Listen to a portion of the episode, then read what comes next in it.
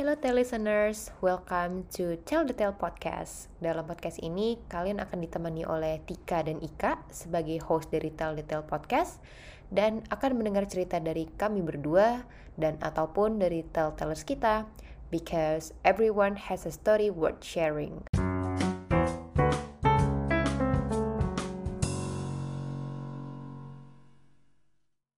Hello listeners, selamat pagi, siang, sore. Halo Mbak Ika. Halo Tika, apa kabar Tik? Baik, aman ya sekarang ya, weekend ya. Ngobrolinnya kan juga yang santai ya di season kelima kali ini. Kita ngomongin film, kita ngomongin series. Semoga bisa menambah referensi dari listeners juga gitu. Yang kayak gue nonton apa lagi ya coy gitu, gak tahu lagi nih referensinya. Nah semoga dengan mendengarkan episode ini jadi menambah referensi juga gitu. Kalau gitu langsung aja kita sambut tellers kita kali ini. Ada Alita, halo Alita. Halo Kak Tika, halo Mbak Ika, salam kenal. Apa kabar? Baik, alhamdulillah. Baik ya, mungkin silahkan Lis kalau mau memperkenalkan diri dulu, lagi sibuk apa, hobi selain nonton film, karena topiknya tentang film. Oke, halo listeners, aku Alita. Lagi sibuk bantuin Kak Tika aja kerja. Selain itu juga aku hobi musik sih sebenarnya, kayak ngulik-ngulik musik, baca-baca buku kalau lagi nganggur gitu sih. Dan selain film aku juga cukup deep dive di musik juga sih, jadi bisa lah ngobrol-ngobrol soal dua hal itu. Anaknya art banget kayaknya ya, musik film. Ya thank you Lid. Jadi aku sama Alita itu kita bertemu di tempat kita bekerja yang saat ini ya. Kebetulan ya Alita udah join dari akhir tahun lalu ya kira-kira Alita ya. Iya. Jadi terus dari awal Alita berkenalan kepada kita semua dengan bio-nya, dia sempat menyebutkan apa series dan film favorit dia gitu. Jadi ketika aku dan Mbak Ika membuat season 5 ini langsung oke, gue akan panggil Alita gitu. Oke. BDB kalau kita balik lagi ke hobi lo yang tentang film nih ya gitu, sejak kapan sih emang mulai kayak emang enjoy gitu ya, ngerasa emang gue banget ya kalau nonton film gitu? Sebenarnya udah dari lama ya, kayak dari SMP tuh udah mulai kayak download ilegalnya, jangan ditiru ya. Kayak nonton bareng kakak, atau bahkan dari SD tuh aku yang inget banget film Ghibli. Aku tuh nggak sadar tuh itu Ghibli, tapi nemu di tukang CD asongan yang 5.000-an. Itu kayak aku baru sadar pas SMP, oh ternyata itu studio Ghibli gitu ya. Kayak pas SD udah nonton film-filmnya Ghibli tapi nggak sadar gitu. Terus akhirnya SMA udah mulai bisa nyari-nyari film sendiri, dan akhirnya mulai makin dalam tuh pas kuliah sih, karena kuliah udah ngekos sendiri kan. Jadi kayak kadang nyari me time ngapain ya, akhirnya nonton-nonton ke bioskop sendiri apa segala macam. Jadinya makin tertarik ke film gitu sih. Oke. Ya menarik sih, karena memang kayaknya masa-masa dulu belum ada streaming kayak Netflix gitu ya, satu-satunya jalan kita selain nonton di bioskop adalah membeli DVD bajakan. Walaupun benar jangan ditiru ya, karena sekarang udah ada yang streaming yang official. Karena dulu kan kalau nggak ke bioskop di mana lagi gitu kan, selain beli CD, download terlarang gitu loh. Tapi cuma lumayan evolve ya kalau kita semua sadar, misalnya mulai dari kayak beli yang si DVD lah segala macam yang kayak sampai setumpuk gitu kita punya. Habis itu beralih ke ya ada link-link yang ilegal juga tetap. Yang adalah namanya yang gak usah disebut ya, yang kayak tahu-tahu ada nih udah HD gitu kan. Langsung aja gitu dapet. Sampai akhirnya sekarang udah lebih teratur ya, udah lebih ke struktur, alhamdulillah ya. Sampai sempat ada meme-nya juga kan ya, Netflix zaman dulu tuh kalau kita buka-buka apa buku yang isinya tuh CD gitu kan, kita milih itu lama banget, padahal semua udah pernah ditonton juga, jadi lucu sih itu. Bahkan sampai ya zaman gua KKN sih, pada zamannya itu kayak yang penting gua harus bawa HDE gitu, karena semua filmnya ada di situ kan ya, mulai dari yang per Koreaan lah, per apalah, semuanya juga dikumpulin di situ gitu. Jadi benar-benar evolve lah ya. Ya, tapi dari lo sendiri kenapa sih Lid, misalnya ketika memang nonton segala macam film itu dan lo enjoy, misalnya apanya yang membuat lo gue pengen lagi deh nih nonton lagi gitu? Jadi yang paling kerasa kalau tiap nonton film baik di bioskop atau di streaming gitu ya, cuman mungkin emphasisnya ketika aku nonton di bioskop gitu kan, kayak balik lagi waktu zaman kuliah tuh aku sebenarnya tipe orang yang suka ngabisin waktu sendiri gitu, kayak nyari quality time sendiri, makanya pilih ke bioskop sendiri, kayak mungkin buat sebagian besar masih kayak emang nggak aneh ya nonton ke bioskop sendiri gitu, nggak malu apa beli tiket ke mbak-mbaknya gitu. Jangan khawatir, kita udah bisa beli tiket online jadi jangan ketahuan nonton sendiri. Dan itu tuh kerasanya ketika nonton film di bioskop apalagi ya, kayak kita tuh immerse ke sebuah experience yang baru gitu, kayak kita dapat perspektif kehidupan baru dari tanpa melakukan apa-apa gitu ya, dalam tanda kutip gitu. We have not doing anything, tapi kita bisa banyak dapat pelajaran baru, dapat experience baru dari nonton itu gitu. Dan nggak jarang ketika keluar dari bioskop setelah nonton film yang bagus banget tuh rasanya kayak energize gitu, kayak refresh lagi gitu, siap lagi lah gitu ngadepin kehidupan gitu. Walaupun kadang kayak sedih juga ya, kayak aduh 2 jam udah kelar nih, udah balik lagi ngerjain tugas lagi gitu kan. Dan nggak jarang juga kayak ada kejadian lucu juga sih, kayak aku beli tiket 1 gitu kan. Ternyata waktu itu ketemu sama orang yang nonton sendiri juga, dan itu kakak tingkat gitu, jadinya ngobrol gitu kan. Kayak walaupun tadinya nonton sendiri pengennya gitu, tapi secara accidental itu nggak bikin bete juga sih, malah jadinya oh sama-sama pengen nonton film ini ya gitu. Jadi kayak ya seru sih, banyak pengalaman yang bisa diambil gitu walaupun cuma nonton gitu. Ya. Berarti kalau sejak udah pandemi kan berarti udah nggak bisa nonton di bioskop nih. Apa pengaruh banget nggak sih buat Alita?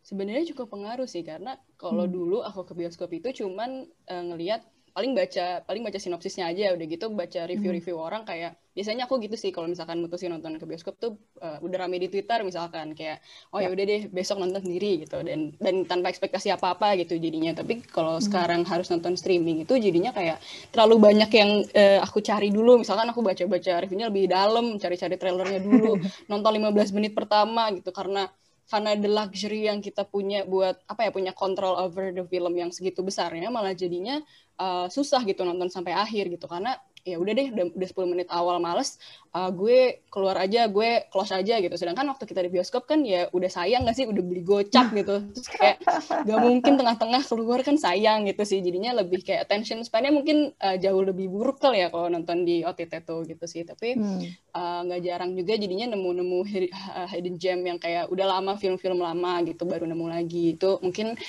nilai lebihnya ya, karena di OTT ini kita bisa nonton film-film lama yang gak sempat kita tonton di bioskop gitu sih. Ya bener ya, gue baru sadar loh, maksudnya kalau memang dengan kita streaming itu bisa 10 menit enggak langsung close gitu. Iya. Atau misalnya kayak saking kalau lagi nggak stable gitu, gue nonton apa sih maunya, itu bisa kayak nonton 10 menit nggak suka, nonton lagi nggak suka lagi gitu. Benar-benar. Ya, benar, dan jadinya dengan banyak banget di di Netflix itu kan kayak banyak banget ya pilihannya. Kadang kita kayak habis 20 menit sendiri mau milih nonton apa. Coba tuh gue iya banget sih.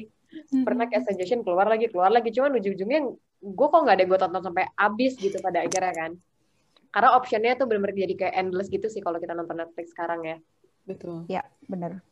Oke. Kalau film nih Lid, maksudnya kayak zaman yang memang itu bioskop gitu ya, film bioskop apa sih yang emang benar-benar lo banget, yang lo suka banget juga? Ya pasti ada banyak sih, cuman yang benar-benar ini describe gue banget, yang benar-benar ketika nonton tuh bikin wow gitu.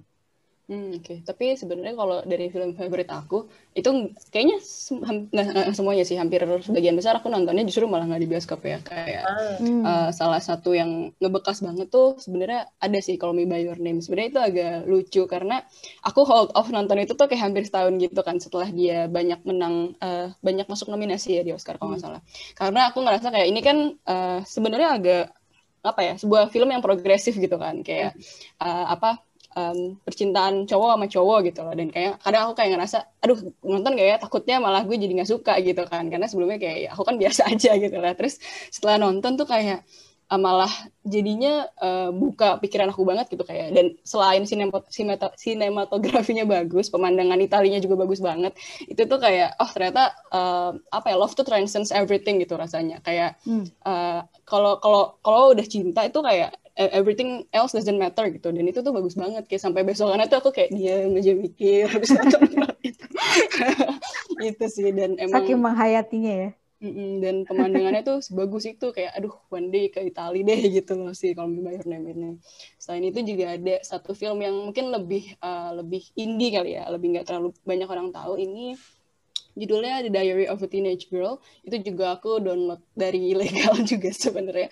Tapi tanpa ekspektasi nonton film itu, karena ini film art house juga sih sebenarnya, kayak film art house gitu. Dan ketika nonton itu tuh sebenarnya ceritanya cukup problematik ya, apalagi maksudnya kita di sini kan paham lah ya, sama-sama psikologi gitu kan si film ini tuh mungkin setelah aku baru sadar ini tuh kayak trigger warning juga sih, ada grooming, ada kayak love sama minority gitu, tapi ketika aku nonton itu tanpa pemikiran apa-apa, tanpa ekspektasi apa-apa, ngelihatnya kayak lucu aja gitu, anak 15 tahun baru pertama kali suka sama orang, tapi jauh lebih tua gitu ya, dimana si orang ini sebenarnya pacar dari ibunya gitu kan, problematik banget sebenarnya, tapi kayak, lucu ya ngelihat anak 15 tahun baru pertama kali jatuh cinta, kayaknya pure banget gitu perasaan dia, padahal sebenarnya salah gitu, jadinya ya cukup mood booster sih buat aku film itu, karena wah polos banget ya nih bocah gitu, gitu sih.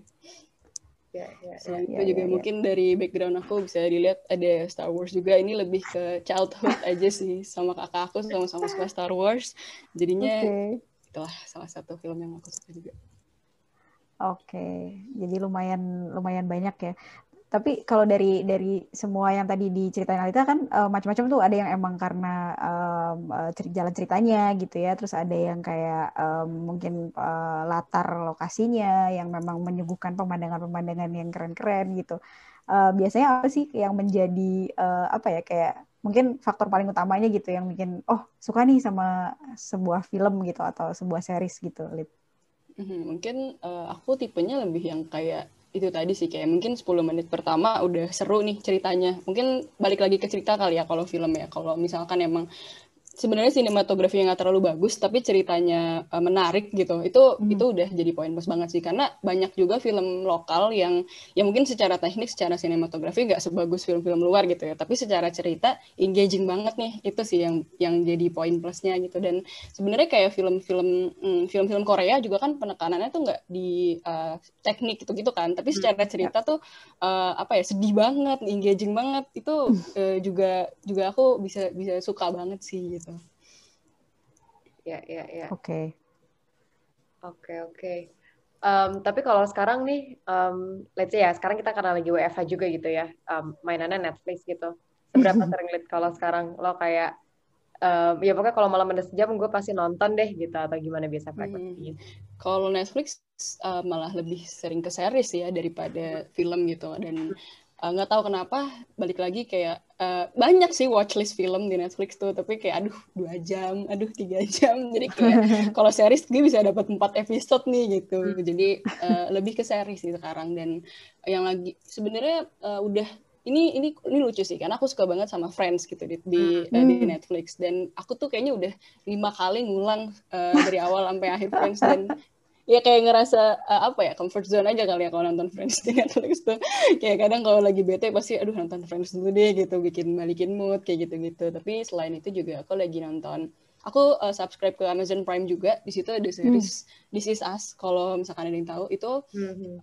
Sebenarnya agak berat sih ceritanya si This Is Us ini. Jadi diceritain kita dive ke satu keluarga, dinamik sebuah keluarga yang dibawa kayak bolak-balik dari zaman si anaknya baru lahir sampai si anaknya udah punya anak lagi kayak gitulah. Tapi aku baca banyak banget review positif soal si series ini, sampai aku bela-belain subscribe Amazon Prime gitu kan. Dan emang itu bagus banget sih kalau misalkan butuh sebuah series yang ngebuka pikiran soal berkeluarga, gimana sih parenting apa segala macam, itu bagus banget sih This Is Us. Menarik nih.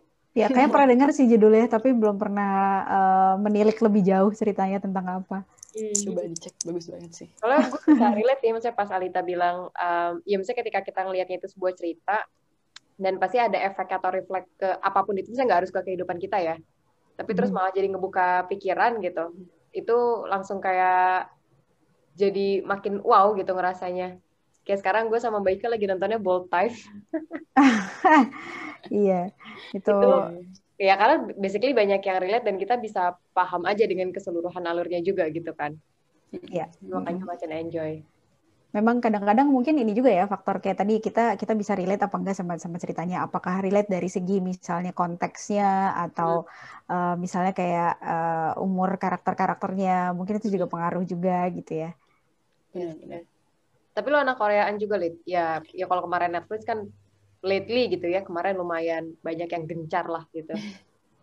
Aku kalau Korea sebenarnya lebih ke film, tapi setelah dengar banyak, misalkan ada satu series yang emang reviewnya bagus banget nih kayak Hospital Playlist sama Reply 1988, itu dua drakor yang udah aku tonton itu sih, karena emang itu sama kan ya kalau nggak salah writer ininya, produsernya gitu, dan emang secara pendekatan tuh mirip gitu sih Hospital Playlist sama Reply ini. Jadi kalau emang secara general positif gitu reviewnya, aku bakal nonton sih. Cuman aku emang not a big fan of yang drama Korea yang lovey-dovey, drama cinta banget itu aku belum nyoba sih, dan emang belum tertarik juga gitu. Pokoknya lo love-nya mesti yang deep gitu ya, ada jalan cerita. Iya, harus yang complicated dulu kayaknya. Aku merasa gitu juga kalau nonton thriller yang base-nya itu relationship, karena suka amazed juga kayak ya orang bisa ya sampai kayak gitu, yang penting emang ini gue secure gitu relationship gue, mau entah pada akhirnya gue bunuh orang atau gimana, tapi ya di situ kan jadi complicatednya gitu loh. Benar-benar. Kayak orang sedip itu. Kayak IU gak sih jadinya? Aku nonton gitu IU. Itu tuh kayak wah gila nih, kalau di dunia nyata mana ada sampai 2 season udah ketangkap kali di season pertama. Tapi ternyata seru aja gitu nontoninnya, ada orang yang segininya ya buat cinta gitu loh jadinya. Iya benar. Mungkin kalau trailernya Yu jatuhnya kan kayak panjang ya jadinya ya, kayak ya elah lo ada case-nya lagi gitu. Cuman banyak juga ya trailer yang ya basicnya relationship juga kayak gitu, tapi ya udah satu cerita aja gitu kan. Itu jadi kayak oh tetap aja bikin amazed gitu, yang ceritanya kirain udah mati ternyata belum gitu. banyak juga tuh yang ngangkut cerita kayak gitu. Iya. Ada ini nggak, lihat beberapa film mungkin di Netflix kali ya, sekarang kita lebih relate juga, yang kayak lo nonton lo suka tapi kayak lo tahu nggak ada orang lain yang nonton, jadi lo nggak bisa ngejak orang lain kalau lo nonton itu.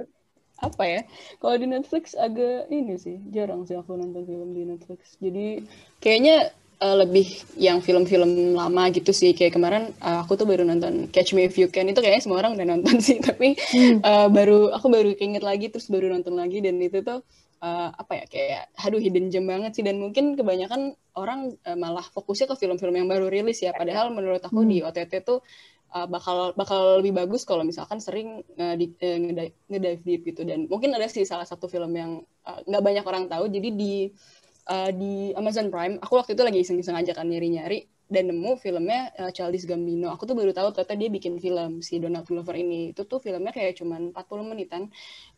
Aduh aku lupa judulnya. Pokoknya sih di situ dia jadi pemeran utama bareng Rihanna, di mana itu tuh bener-bener artsy banget sih, kayak musikal campur art house campur apa, di mana dia di situ, kalau tahu lagu dia yang This Is America tuh dipakai di situ. Nah, dan itu tuh ceritain ya perlawanan dia sama kapitalisme gitu-gitulah, dan bagus banget sih karena emang dia ngebawa semangat black people juga kan si Donald Glover ini, dan itu juga aku kalau nggak nyari-nyari iseng nggak bakal nemu sih film itu. Dan di Netflix tuh ternyata juga banyak stand up show yang bagus sih, karena setelah aku nonton film itu aku jadi suka Childish Gambino kan, dan aku search di Netflix ternyata dia punya stand up show sendiri si Donald Glover ini, dan itu tuh kayak sejam tapi nggak kerasa gitu nontonnya, karena emang selain itu aku juga suka komedi kan ya, jadi mungkin bisa dicek juga sih kalau orang yang belum pernah lihat stand up show di Netflix, itu cukup menarik sih, banyak pilihannya juga. Oke. Menarik ternyata banyak juga yang belum aku coba ya di Netflix ya. Anime juga banyak banget Mbak sebenarnya kalau di Netflix tuh. Sampai yang Hunter X Hunter itu kan udah jadul banget ya, itu ada gitu, Inuyasha gitu tuh ada. Aku tuh sampai heran bisa juga ya Netflix ada gitu zaman jadul, anime jadul gitu. Iya tuh aku ingat kayaknya zaman sekolah tuh dulu kayak lagi bener-bener lagi hype-nya tinggi banget tuh soal anime-anime gitu macam-macam. Sampai ini kan kemarin yang lagi rame banget kan Attack on Titan kan, karena dia ada di Netflix juga tuh. Itu aku sempat nonton satu season tapi nggak terlalu engage, karena balik lagi aku sukanya yang yang lebih slice of life gitu kan, yang lebih relate sama kita gitu. Jadi Attack on Titan ya satu season lah. Pernah ada nggak sih Alita yang sampai kayak misalnya ya tadi mungkin karena relatable banget gitu, ada nggak yang benar-benar sampai ngerasa wah nih emotionally attached nih sama ceritanya gitu? Mungkin bukan relate secara pribadi lagi, tapi balik lagi ke si Friends tadi itu, aku nggak tahu kenapa mungkin secara psikologis aku pertama kali nonton itu tuh ketika ketika mungkin aku lagi sedih juga, tapi itu berhasil balikin mood aku, jadi sekarang udah keikat aja gitu, udah attach aja ketika aku lagi sedih. Mekanisme dirinya adalah nonton Friends gitu, moodnya balik lagi gitu sih kayaknya sama si Friends ini. Ini bisa jadi strategi coping ya. Iya betul sekali. Kayak langsung nemu gitu kan jadinya kalau gue kenapa-kenapa oke gue akan balik ke sana. Betul. Tapi selain itu mungkin ada film juga ini sih Submarine judulnya. Itu pakai lagu-lagunya Alex Turner. Kalau misalkan ada yang suka sama Arctic Monkeys, dia di situ pakai album solonya si Alex Turner si Submarine ini. Ceritanya balik lagi sih biasalah anak remaja, tapi dia tipe pemeran utamanya itu cowok wallflower gitulah. Dia suka sama cewek yang aneh juga gitu. Nah, ya biasalah ini cerita romantisme orang-orang aneh gitu lah. Tapi lagunya enak-enak sih dan itu cukup lucu sih ceritanya karena quirky banget. Jadi cukup membalikan mood juga lah si film Submarine ini. Kalau misalkan bisa jadi rekomendasi. Yes. Oke. Kalau sekarang apa nih yang lagi lo lumayan ikutin nih? Yang baru-baru inilah gitu. Oh, baru-baru ini lagi nonton ini sih seri si The Mandalorian karena aku baru sempat nonton juga dan aku sebenarnya udah nonton 1-2 episode tahun lalu tapi berhenti terus karena baru ada full season kan di Disney Hotstar. Dulu tuh belum ada Disney Hotstar, jadi masih harus download satu-satu gitu. Dan baru setelah ada Disney Hotstar, aku nonton The Mandalorian ini. Dan bagus banget sih, karena baru ngerasain sebuah film yang emang, maksudnya sebuah series yang dari Star Wars, tapi dibawanya lebih ringan gitu. Dan satu episode tuh kayak, ya bisa lebih ringan aja lah, nggak yang kayak mikir-mikir banget. Padahal action juga kan, kadang malesnya nonton series action tuh kayak aduh mikir lagi nih gitu. Tapi si The Mandalorian ini menurut aku eksekusinya tuh bagus banget, tapi juga nggak bikin pusing orang yang suka Star Wars gitu deh. Oke. Jadi Alita nih langganan Netflix juga, Amazon Prime juga, Disney Plus Hotstar juga gitu ya, luar biasa. Yeah, ini. Tapi kalau Disney lebih ini sih manfaatin kakak aja karena dia ada gitu sih. Sharing license ya. Iya betul. Baru mau gue tanya tadi ini, jadi lo subscribe apa aja? Mbak Ika udah nanya dulu, tapi benar ya. Jadi ada 3 sekarang. Ada 3. Gak akan kekurangan referensi deh emang ya. Iya. Malah jadinya kebanyakan referensi, bingung. Jadi bingung ya mau milih yang mana duluan. Iya benar. Ya. Tapi lo tipikal yang kangen nonton ke bioskop nggak sih? Let's say kalau emang terkeadaan udah lebih normal gitu, apa kayak ya yang penting tuh yang memuasin buat gue adalah ketika gue nonton, kemudian ya tadi ya udah cukup amazed dengan ceritanya dan udah cukup bikin betah gitu ketika nonton di rumah, atau kayak emang gue butuh experience nonton bioskop yang emang segitunya gitu. Butuh banget sih sejujurnya karena apa ya, dari rumah aku juga ada nih bioskop yang deket banget kayak nggak nyampe 2 kilo lah, jadi kayak ya biasanya kalau dulu di kosan juga ngejabanin lah sejauh apa gitu, di rumah pun sedekat itu sama bioskop gitu, jadinya kangen banget sih karena emang escape lah gitu kayak apalagi pandemi kan di rumah mulu ya, yang mana di rumah kita nggak sendiri gitu kan, kayak orang mulu ketemu orang mulu gitu kan, jadi merasa butuh lah tempat yang benar-benar bisa sendiri dan lepas dari pikiran gitu, karena emang di bioskop kan ya udah kita ngosongin pikiran nunggu dapet apa pemikiran-pemikiran baru dari si film itu gitu sih, jadi mungkin kalau ditanyain kayak gitu kangen banget sih sama bioskop. Karena gimana pun juga experience-nya beda ya dengan streaming ya. Dan aku juga segitunya gitu sama film, sama nonton di bioskop kayak zaman aku kuliah tuh ada satu film Indonesia Skala Ni Skala judulnya, itu cuman ditayangin di tim waktu itu Taman Ismail Marzuki. Itu tuh sampai aku bela-belain itu jam 2, aku beres kuliah jam 12 aku langsung ke stasiun ngejar buat ke tim nonton film itu gitu. Walaupun nggak terlalu suka sih aku sama filmnya, cuman karena emang film lokal, aku tuh sebisa mungkin selalu ngebelain sih kalau ada film lokal yang kayaknya nggak bakal berjalan lama nih di bioskop, aku bakal kejar sih. Dan fun fact, aku juga baru tahu dari teman aku yang di Cinecrip, kalau film Indonesia itu biasanya dia masuk ke bioskop hari Kamis, dan itu dilihat over the weekend apakah dia tinggi atau enggak gitu. Nah, ketika ternyata hasilnya jelek, minggu depannya bakal di take down dari beberapa bioskop gitu. Jadi emang dimulai itu biasanya hari Kamis gitu sih kalau film-film lokal. Jadi emang harus segera gitu ya, sebelum kalau misalnya ternyata reviewnya kurang baik, akhirnya nanti digantikan dengan film lain gitu ya. Oke. Kalau film Indo ada apa nih yang lo juga unforgettable gitu? Dari tadi kita ngebahasnya jadinya kebanyakan luar nih. Angkat kan lo juga lumayan into nih dengan kalau yang film-film Indo. Film Indo ya, aku sebenarnya kalau all time favorite tetap Catatan Akhir Sekolah sih, kayaknya banyak orang juga suka tuh sama film itu. Kayak kamu di umur berapa pas itu ada? Iya makanya. Kita aja masih kecil apa? Iya, aku juga. Aku harus mengakui aku juga masih kecil kalau waktu itu. Kan kecil itu relatif ya. Iya benar. Tidak dewasa lah ya. Ini sih pertama nonton di RCTI nggak sih, kayak sering banget diulang-ulang di RCTI itu, jadi dapatnya dari situ gitu, dan seru aja gitu ngeliatnya bocah-bocah SMA beranteminnya hal-hal kayak gitu, lucu aja. Dan aku jadi tahu Moka juga kan dari cerita Catatan Akhir Sekolah itu, dan tahu musik-musik bagus juga gitu. Tapi selain itu mungkin yang aku cukup kaget pas experience nonton itu Marlina yang Marsha Timothy ya, itu aku nonton hari pertama tuh di bioskop, dan itu cukup mungkin secara secara kalau ngomongnya objektif film yang bagus banget gitu ya, progresif gitu buat ukuran produksi Indonesia. Tapi mungkin secara pribadi aku nggak terlalu suka sih. Tapi emang kalau misalkan tertarik sama feminisme, apalagi secara dalam negeri gitu, itu patut buat ditonton banget sih, karena ada di Netflix juga.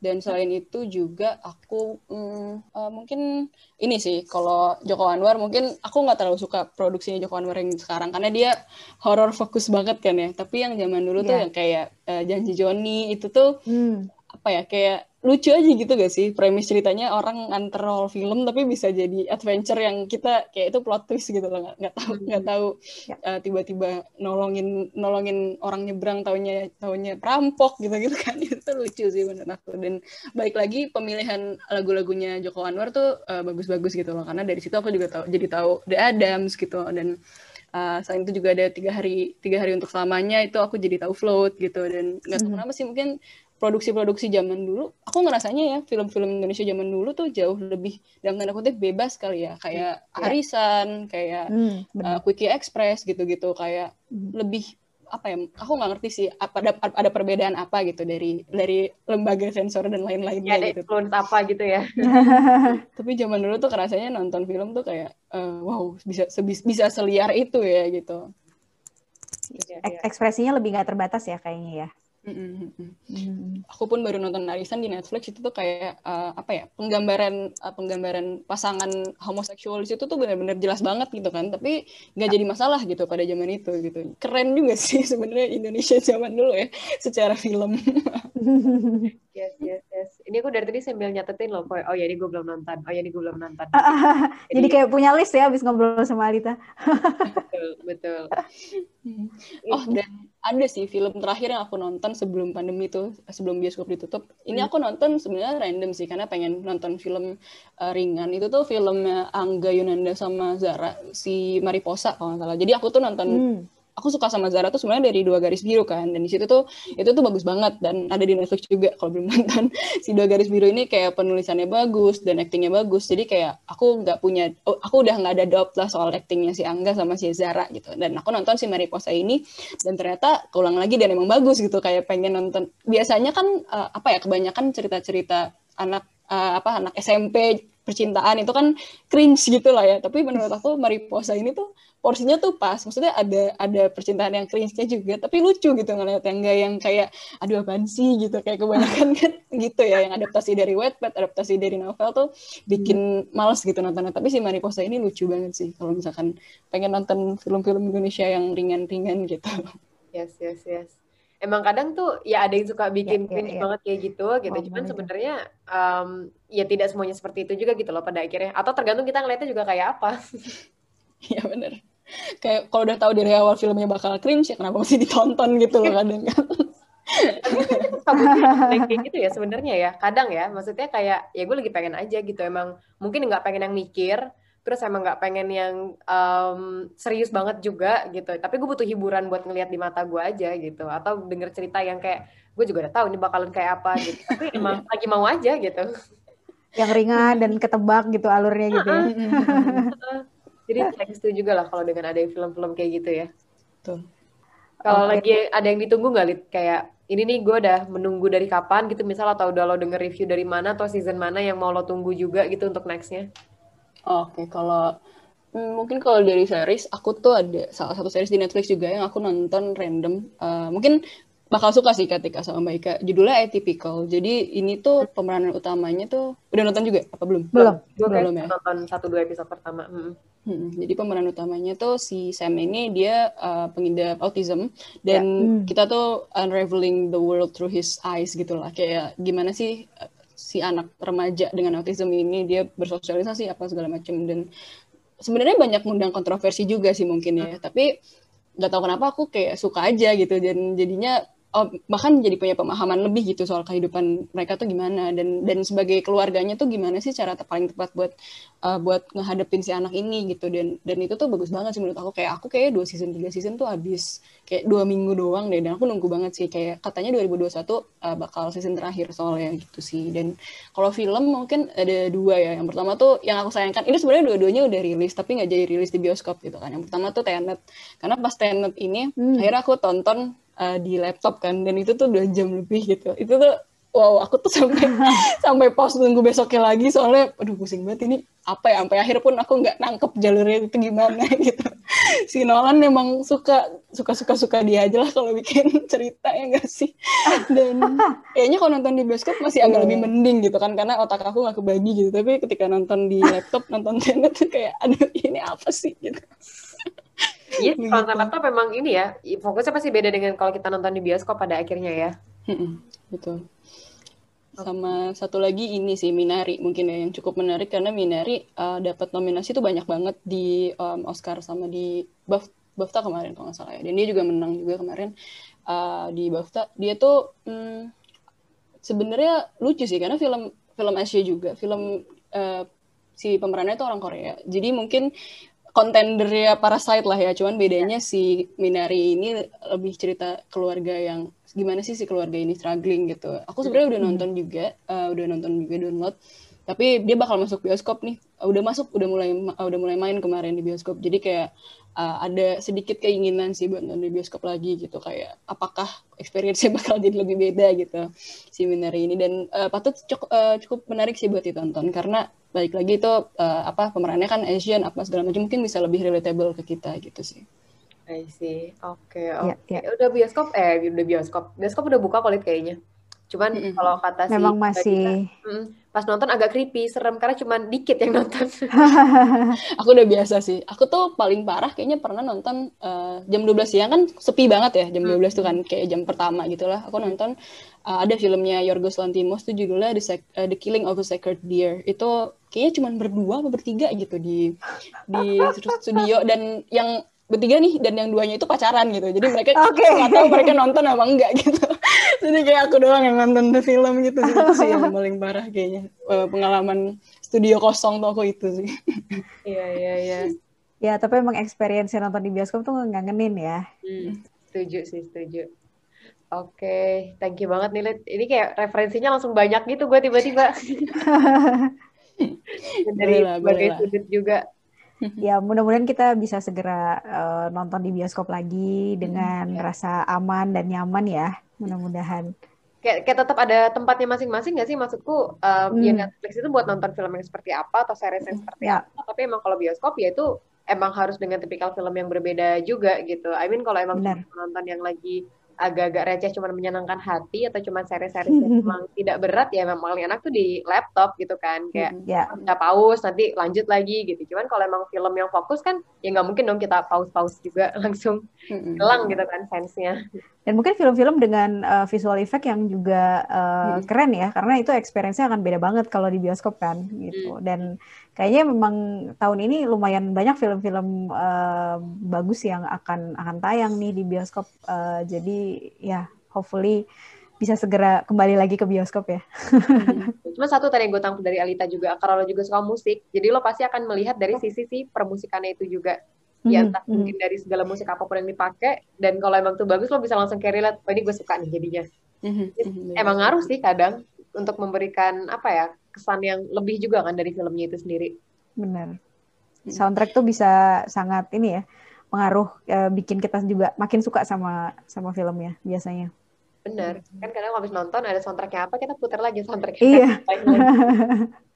Kayak mungkin salah satu contoh yang paling ini Laskar Pelangi Niji kali ya. Kayak aku tuh kayak pernah randomly lagi jalan, tiba-tiba ada orang nyetel Laskar Pelangi, itu tuh langsung kayak wah itu zaman kita kecil gitu loh, zaman aku kecil kayak ngelihat dulu lagu ini tuh brings back nostalgia feelings gitu loh jadinya. Dan padahal cuma lagu doang, tapi karena relate sama film jadinya bawa kita ke tempat dulu lagi gitu sih. Ini setuju banget sih, kayak kalau dengerin lagu tuh semacam ada asosiatif memorinya gitu ya. Apalagi kalau soundtrack film, jadi kayak bikin kita ingat lagi sama adegan atau ceritanya. Benar-benar. Tapi emang kekuatannya film tuh luar biasa sih, baik dalam ketika yang emang benar-benar bikin mikir, apapun cuman yang relate ke kita doang gitu. Imajinasinya bisa langsung tinggi, atau langsung kayak bertanya-tanya, kalau kayak gitu gue akan gimana ya? Kayak gue mungkin gak sih ngadepin kayak gini, kalau terjadi di gue kayak apa ya? Itu gue sering banget sih kayak gitu. Baik yang bagus maupun yang jelek ya. Iya benar. Oke, thank you banget Nilit atas semua rekomendasi dan cerita-cerita tentang film yang sudah lo tonton selama ini. Semoga yang membutuhkan referensi atau kayak belum pernah dengar itu tentang apa dan Alita sudah menjelaskan, semoga kita juga sama-sama bisa. Oke, semoga kita juga bisa kembali menikmati bioskop ya. Amin. Thank you banget Alita cerita-ceritanya tentang film, dan tadi tuh benar rekomendasi-rekomendasi judul yang kayaknya listnya jadi makin banyak nih sekarang yang belum ditonton. Sama-sama. Oke deh. Thank you banget, Lid. Sehat-sehat. Sampai bertemu lagi. Enjoy the weekend. Dan untuk listeners, jangan lupa terus follow Instagram kita di @tellthetel.id. Nanti kita update semuanya, siapa tellers kita ngomongin apa aja. Mungkin nanti kita kasih baik kayak ini film-film apa aja yang direkomendasikan. Jadi kalau mau denger reviewnya sedikit, bisa denger ke episode yang itu. Oke, kalau gitu. Thank you semuanya sudah mendengarkan sampai akhir. Have a good day. Bye-bye. Dadah. Thank you. Bye-bye.